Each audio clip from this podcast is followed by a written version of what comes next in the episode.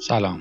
من رضا بالغی هستم و تو این اپیزود می‌خوام در مورد چهار تکنیک mindfulness ی که تو این روزها بهش احتیاج داریم صحبت کنم.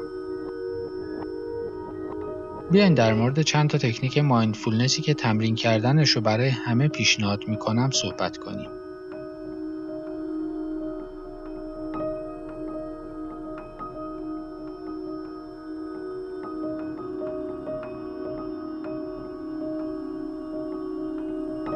اولین تکنیک تنفس شکمی عمیق هست.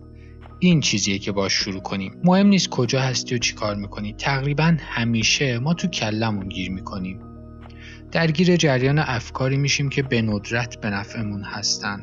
پس برای اینکه از سرمون خارج بشیم و بیایم توی بدنمون می‌تونیم تمرین تنفس عمیق انجام بدیم. تنفس عمیق شکمی اگه وقت داری 30 تا 60 ثانیه تنفس عمیق شکمی انجام بده. این کار نه تنها بهت آرامش میده بلکه باعث میشه به لحظه حال برگردی و با محیط و بدنت در صلح باشی.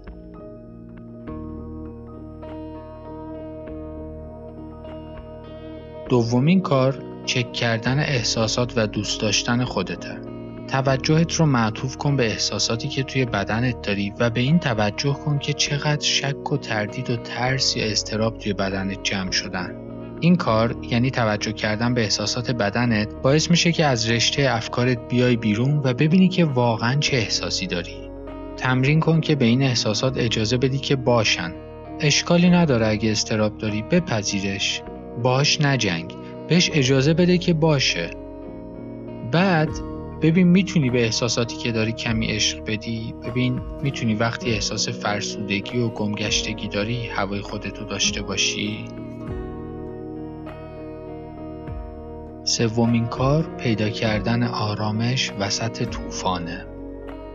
وقتی دنیا وسط یه آشوبه می‌تونیم آرامشی هم پیدا کنیم؟ بله که می‌تونیم. تنفست رو پیدا کن. بذار جریان افکار آروم بشن.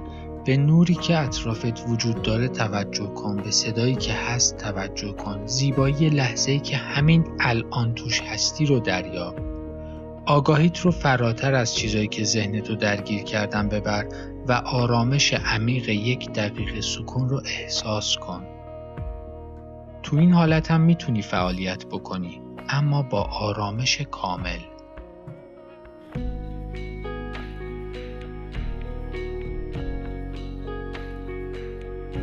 و چهارمین کار عشق ورزیدن به دیگرانه. وقتی برای تردیدها و ترسهای خودت تونستی عشق بورزی وقتی تونستی یه دقیقه آرامش عمیق و سکون رو احساس کنی می‌تونی قلبت رو به روی دیگران هم باز کنی. دیگران ترسیدن اونا مضطربن.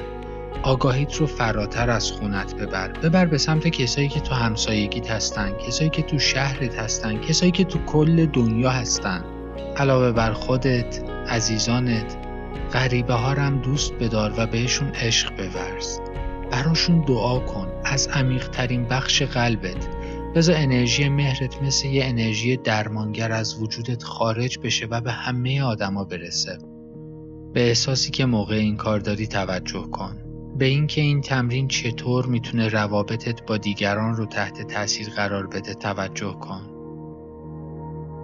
دوست خوبم. به خودت اجازه بده که این تکنیک های اصیل تو این اوضاع آشفته دنیا بهت آرامش بدن.